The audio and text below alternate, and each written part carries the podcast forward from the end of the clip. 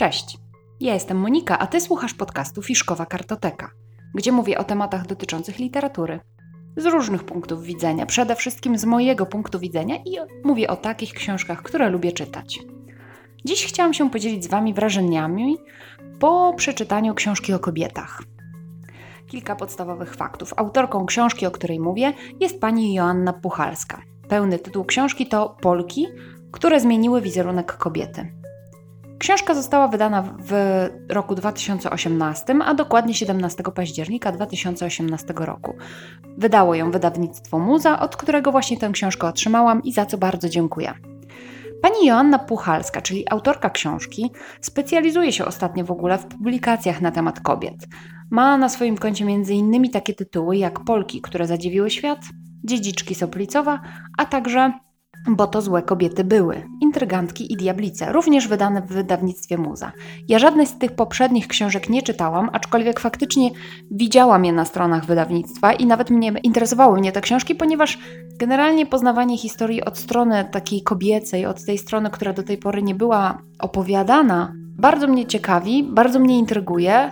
E, zastanawiam się, dlaczego tak naprawdę mężczyźni e, i w ogóle wszyscy, którzy opowiadali historię do tej pory, tak bardzo się skupiali na mężczyznach, że w ogóle zapominali o kobietach, które tę historię tworzyły, które pomagały przy zmianie historii itd. Tak itd. Tak Dlatego z niezwykłą ciekawością sięgnęłam po tą książkę i już Wam mówię troszkę więcej na jej temat. Książka oprócz wstępu zawiera 10 rozdziałów, z których każdy opowiada o innej Polce w innym etapie historii Polski, od wieku XVII aż do pierwszych lat po II wojnie światowej.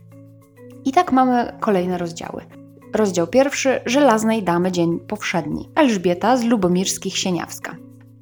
To była pierwsza historia, którą przeczytałam, bo nie wszystkie czytałam tak po kolei e, od pierwszego do dziesiątego rozdziału. Natomiast ten rozdział przeczytałam jako pierwszy i chyba był moim ulubionym rozdziałem, moją ulubioną historią. Elżbieta Sieniawska była bardzo wykształcona, jak na swoje czasy oczywiście. W tamtych czasach jakoś szczególnie nie kształcono kobiet. Była bardzo przedsiębiorcza, co w ogóle było ewenementem. I choć irytował mnie fakt, jak często zmieniała obozy i stawała się zwolenniczką tego arystokraty, e, który był aktualnie u władzy, to mimo wszystko podziwiałam ją za tą jej właśnie przedsiębiorczość, bo ona w ten sposób przystosowywała się do okoliczności i czerpała z tego przystosowywania się osobiste korzyści, powiększając własne wpływy i przychody. Drugi rozdział to powołana do rymotwórstwa Elżbieta Drubacka. Elżbieta Drubacka znała się z Elżbietą Sieniawską, tą z pierwszego e, rozdziału, bo była damą dworu jej córki. Poza tym była także rozchwytywaną poetką, która bez zbędnego lania wody i bez nadmiernie kwiecistych słów, które były w tamtych czasach bardzo popularne, potrafiła trafnie oddawać rzeczywistość. Trzeci rozdział to niezwykły sierżant księstwa warszawskiego Joanna Żubrowa. Pani Żubrowa to pierwsza kobieta żołnierz. Walczyła w polskiej armii, najpierw musiała w ogóle ukrywać swoją płeć, bo nie chciano przyjąć w szeregi kobiety i dopiero po czasie ujawniła kim jest.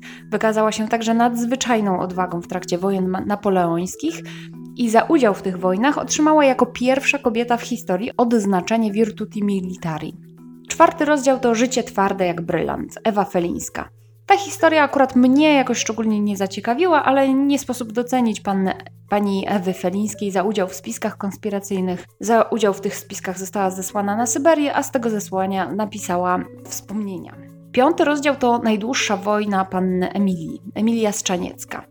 Moja mama w ogóle kiedyś pracowała przy ulicy Emilii Strzanieckiej i przez długi, długi czas byłam bardzo ciekawa, kim była ta kobieta, natomiast nigdy tak naprawdę nie sprawdziłam te, tego nazwiska nigdzie w internecie, nie wyszukiwałam w encyklopedii, kim była. I dopiero z tej książki się dowiedziałam, kim była pani Emilia Strzaniecka, a była to bardzo niezwykła kobieta. W trakcie powstania listopadowego organizowała pomoc medyczną dla polskich żołnierzy, w ogóle ukrywała mnóstwo ludzi, emisariuszy, czyli takich wojennych wysłanników, łączników, Wspierała działania wojenne w sposób finansowy, ale też taki właśnie, że pomagała fizycznie organizować różnego rodzaju rzeczy. Właśnie pomagała też opiekować się żołnierzami. Bardzo różnorodne były te jej działania wspierające. Została skazana przez rząd pruski na więzienie oraz grzywnę za te działania. Natomiast no, udało jej się, ponieważ została ułaskawiona przez króla, ale potem wcale nie zaprzestała tych swoich działań, nie przestraszyła się w ogóle i nadal wspierała finansowo potrzebujących, organizowała spotkania narodowościowe. Także bardzo odważna, bardzo też dobrze wykształcona kobieta, patriotka, której na sercu mocno leżało dobro Polski. Rozdział kolejny pod znakiem pogoni i orła Konstancja Skirmund. Wprawdzie urodzona została Litwinką, natomiast śmiało ją można nazwać polską patriotką. Ona wspierała jednocześnie litewski ruch narodowy, ale także polskie działania patriotyczne. Nie znosiła nacjonalizmu, wierzyła w Unię Litwy i Polski jako połączenie dwóch równorzędnych partnerów, a poza tym była bardzo zaangażowaną publicystką polityczno-historyczną, bardzo dobrze wykształcona, bardzo też doceniana i poważana w, to, w tym towarzystwie takich publicystów przez mężczyzn. Kolejny rozdział to pani przełożona, Antonina Walicka. Też bardzo fascynująca historia. Nigdy w życiu nie słyszałam o tym nazwisku, natomiast okazuje się, że to jest niezwykła kobieta, która założyła bardzo popularną pensję w Warszawie pensję dla kobiet, długo była jej, mm, dla kobiet, dla dziewcząt, długo była jej przełożoną oraz wychowała wiele młodych Polek, kształcąc je i ucząc patriotyzmu. Była też bardzo poważana i szanowana i lubiana przez te swoje uczennice. A w ogóle to wszystko robiła w czasach, kiedy nauka Polek, Polaków w ogóle była nielegalna. Nie można było uczyć historii polskiego, nie można było uczyć języka polskiego, więc cały czas tak naprawdę pani Antonina Walicka balansowała na granicy, uczyła E, historii polskiej, uczyła właśnie zachowań patriotycznych, uczyła literatury polskiej. Czytano tam Mickiewicza, no, wszelkich polskich wieszczów. Natomiast dziewczęta cały czas na tych lekcjach miały, to też były świetne historie, dziewczęta cały czas miały na tych lekcjach jakieś robótki ręczne gdzieś tam na podorędziu, żeby w razie kontroli móc je szybko wyjąć i udawać, że tak naprawdę to one się uczą tylko i wyłącznie tam dziergania. Kolejny rozdział to obrazki świata, którego już nie ma. Janina spod kamerów Żółtowska. To kobieta, która jako jedna z ważnych postaci miejscowej socjety prowadziła bogate życie towarzyskie w Poznaniu. Interesowała się polityką, marzyła o karierze dyplomatycznej dla swojego męża, pisywała recenzje książkowe do lokalnej prasy. W swoim mieszkaniu przyjmowała wybitne osobistości z wyższych sfer, ze świata władzy, ale też nauki, literatury i sztuki. Była też pisarką, pisała e, głównie wspomnienia, jakieś dzienniki. Kolejny rozdział również niesamowity. Coś jej winien oddać życie, czyli Irena Iłłakowiczowa. Historia życia tej kobiety, Ireny Iłłakowiczowej, według mnie zasługuje na porządny film sensacyjny, naprawdę dobry, dobrze zrealizowany film sensacyjny.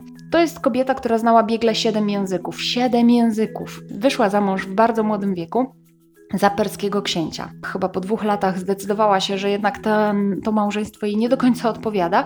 Rozwiodła się z mężem, ponieważ to jest nielegalne w tamtym kraju, było nielegalne w tamtym kraju, to za zgodą byłego męża, bo z mężem utrzymywała nadal jakieś takie przyjacielskie mm, stosunki, za zgodą byłego męża uciekła z Persji, żeby uciec też przed jakimiś represjami ze, ze strony rządu Uciekała na motorze do Iranu, a tam z Iranu mogła już legalnie wrócić do Polski. Drugiego męża, właśnie Jerzego Iłłakowicza, poślubiła w 1934 roku i tuż po rozpoczęciu II wojny światowej zaczęła działalność wywiadowczą. W 1942 roku została aresztowana i trafiła na Pawiak, czyli do tego warszawskiego więzienia bardzo znanego. Udało jej się mm, wydostać z tego więzienia, oczywiście jakimś tam podstępem. Po wydostaniu się z więzienia ciągle próbowała rozpracować e, sowieckie działania i prawdopodobnie w trakcie akcji została zamordowana. No sami przyznajcie, jak z filmu historia.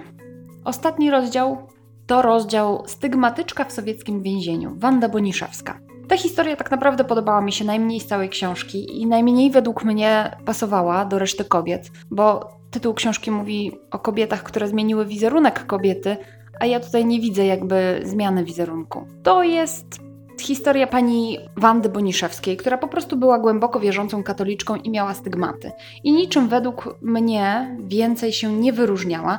No ale autorka książki miała taki pomysł, żeby panią Wandę Boniszewską dodać do tej książki, więc i o niej przeczytałam.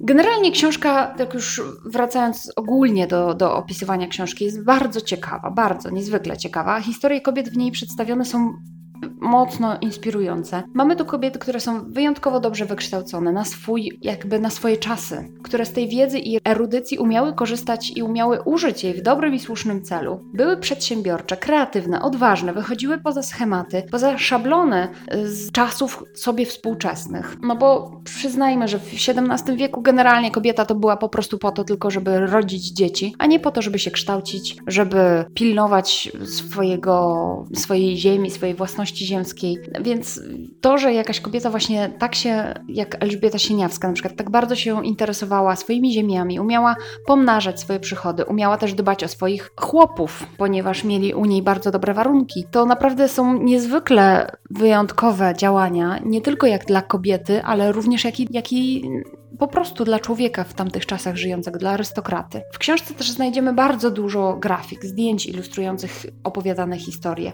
które są według mnie też bardzo ciekawe, bo można poznać i stroje, w ogóle zobaczyć, jak wyglądało życie, jak wyglądały miasta z tamtych czasów. Naprawdę niezwykła książka, którą bardzo, bardzo serdecznie polecam. Nie tylko osobom, które się interesują historią, ale po prostu osobom, które interesują się w ogóle tym, jak, jak wyglądało życie kobiet. Też jak kobiety wpływały na sobie współczesne współczesne działania, nie tylko historyczne, ale w ogóle polityczne, społeczne. Bardzo serdecznie polecam tę książkę, bo ona jest naprawdę mocno inspirująca i zachęca do działania, żeby powiększać swoją wiedzę, żeby działać w jakiś e, w jakichś zakresach, które nas interesują, bo to naprawdę może przynieść dużo dobrych wyników.